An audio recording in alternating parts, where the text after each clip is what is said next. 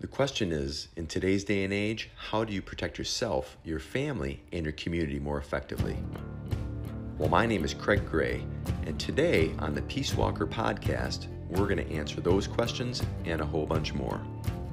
You're going to learn the power of protection, the art of influence, and the confidence of clarity as you build a protector's lifestyle to live, to protect, and to inspire at a whole new level.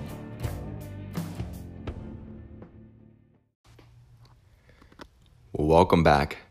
As you know, this is Craig Gray, and you are on the Peace Walker podcast. This is episode number eight.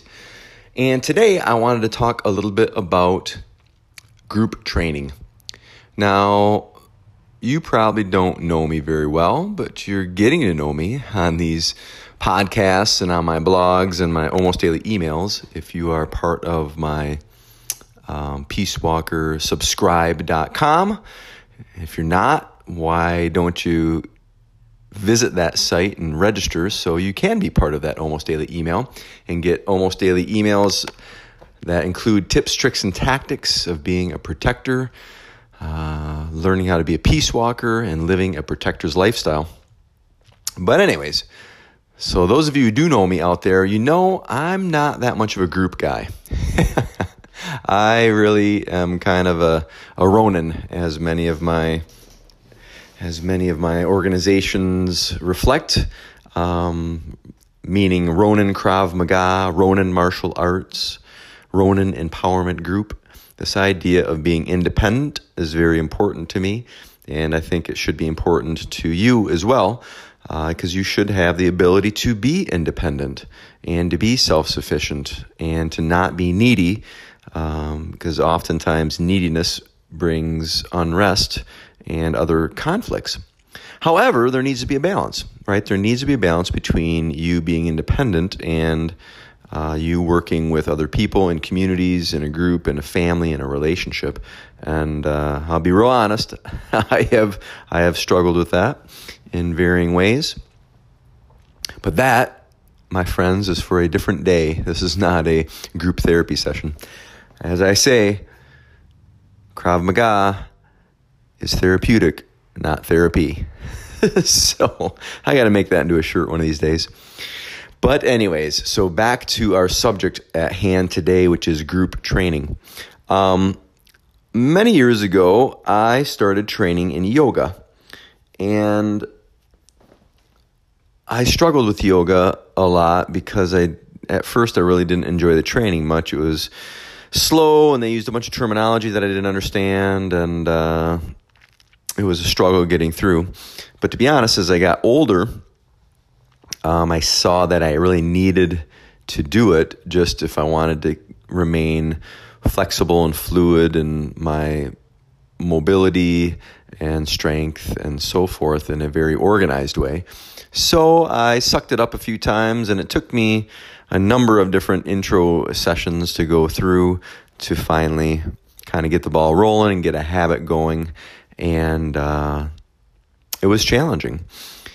But I cannot tell you the benefit, and to be honest with you, I enjoy it now. Um, my instructor, I go to a place here in Grand Rapids, Michigan called From the Heart Yoga, and some dear friends of mine um, that run it uh, actually.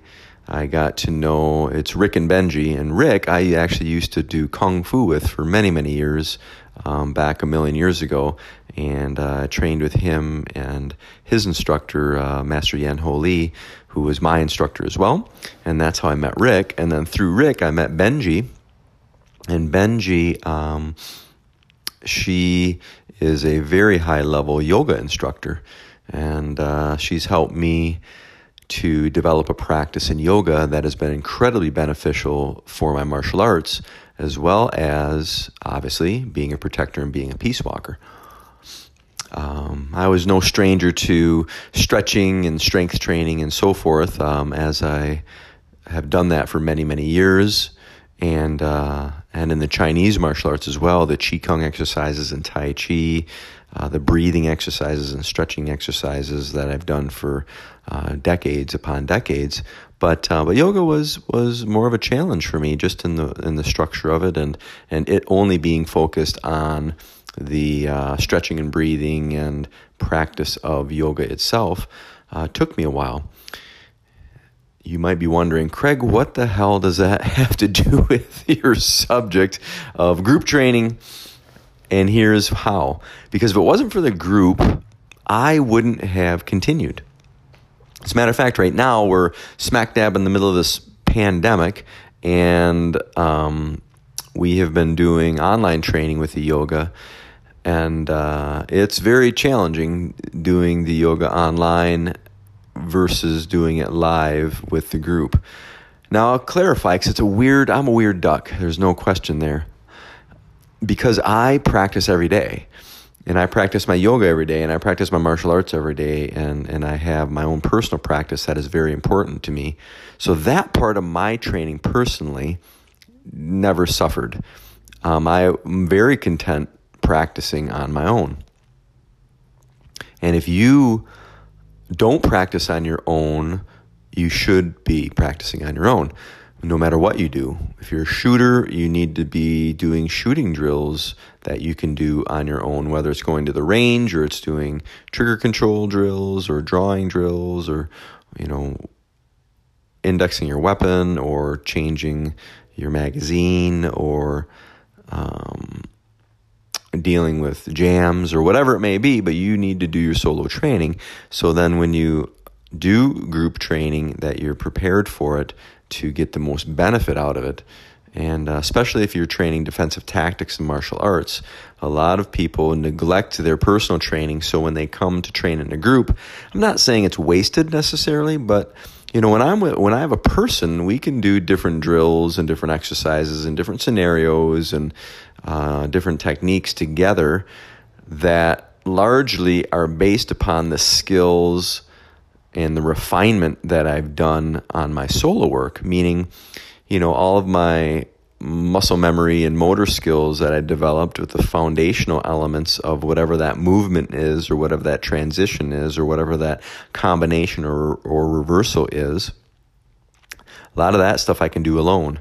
And then when I get to train with someone, another body, then we can do different things that move on from that fundamental just getting myself dialed in with my own my own um,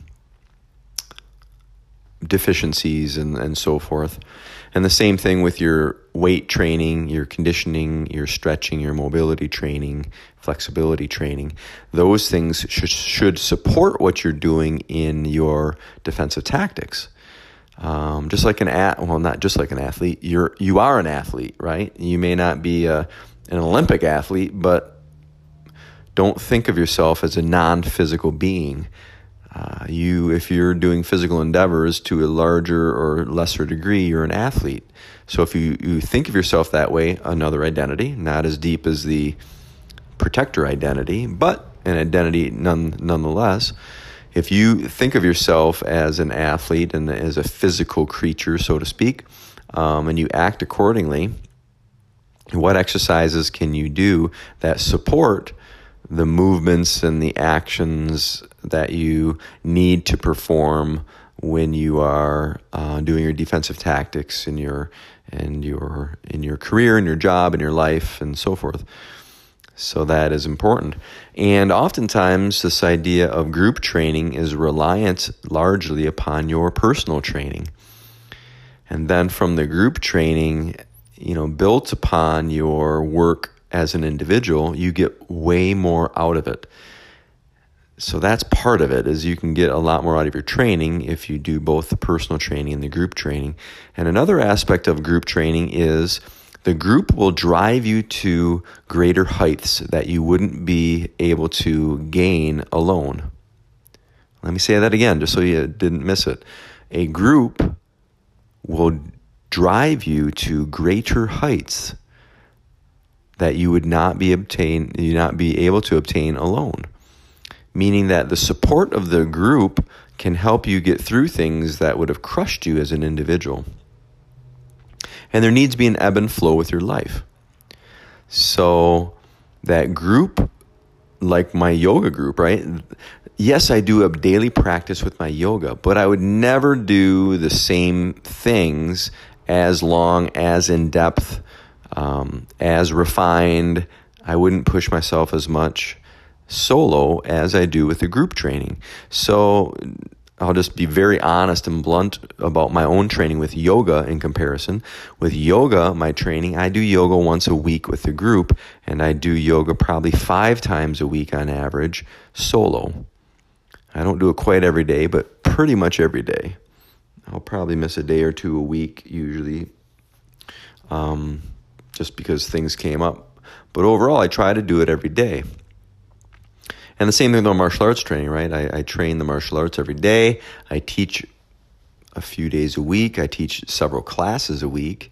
I do, um, in normal time, non pandemic times, I'm doing several seminars or trainings, whether they're with the police department or I'm doing a martial arts seminar or I'm working with a hospital or a school or some organization that brought me in.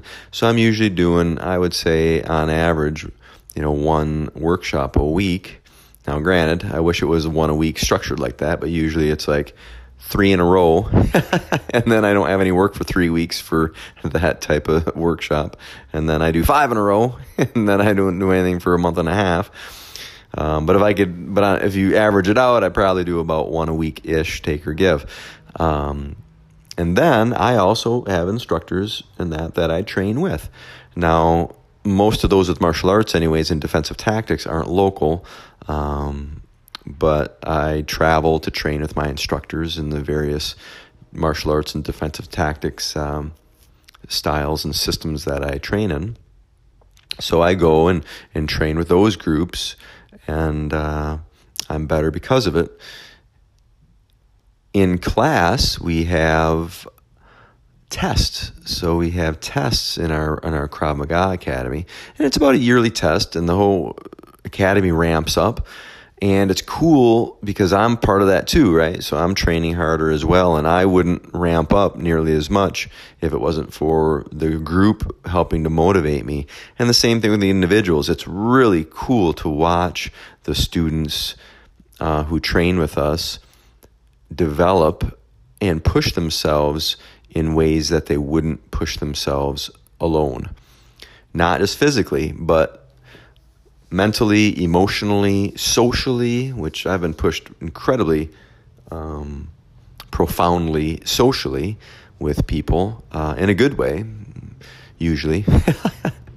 but it's really stretched my limits as, again, my solo Ronin nature to, in this group environment, to help me to grow.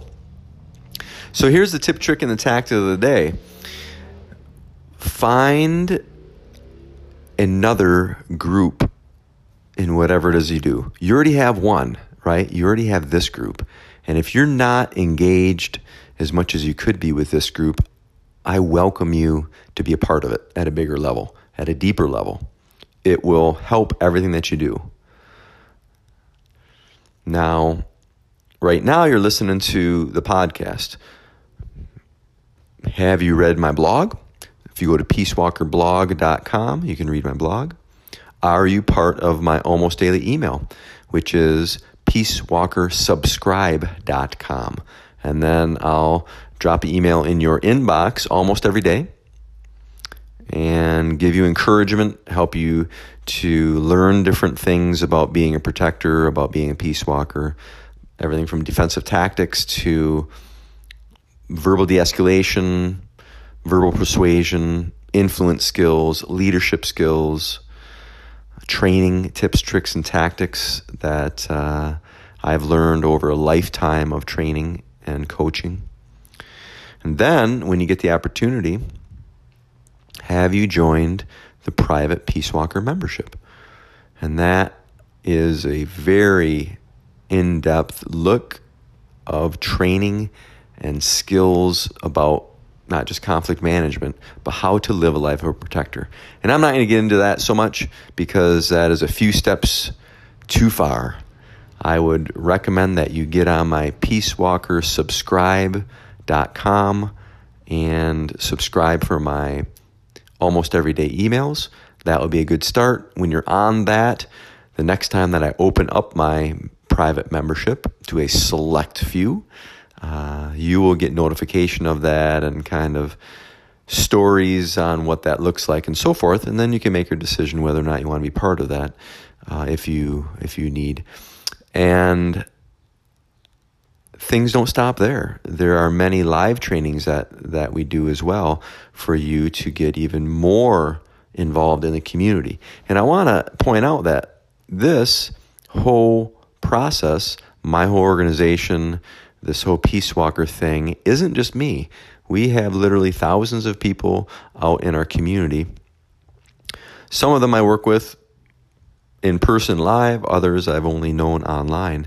But you're not alone in this, and it's not just about you and me, it's about our entire community. So that's part of it, right? And then the other part is, like I said, no matter what you do, if you're a martial artist, make sure that you have a school that you go to locally, that people that you can train with. If you're into yoga, make sure you are involved in a group that trains yoga or Pilates or working out or shooting. If you're a shooter, you know, go get involved with the local gun club. Go do competitions if that's your if that's your thing. But find a group in these different protector arts to help you grow and expand and keep going. So that's my tip, trick, and tactic of the day. Thank you very much for joining me, and I look forward to seeing you or hearing from you or talking to you the next time we get together. So take care of yourself, and we'll talk to you soon. This is Craig Grace signing out. Take care.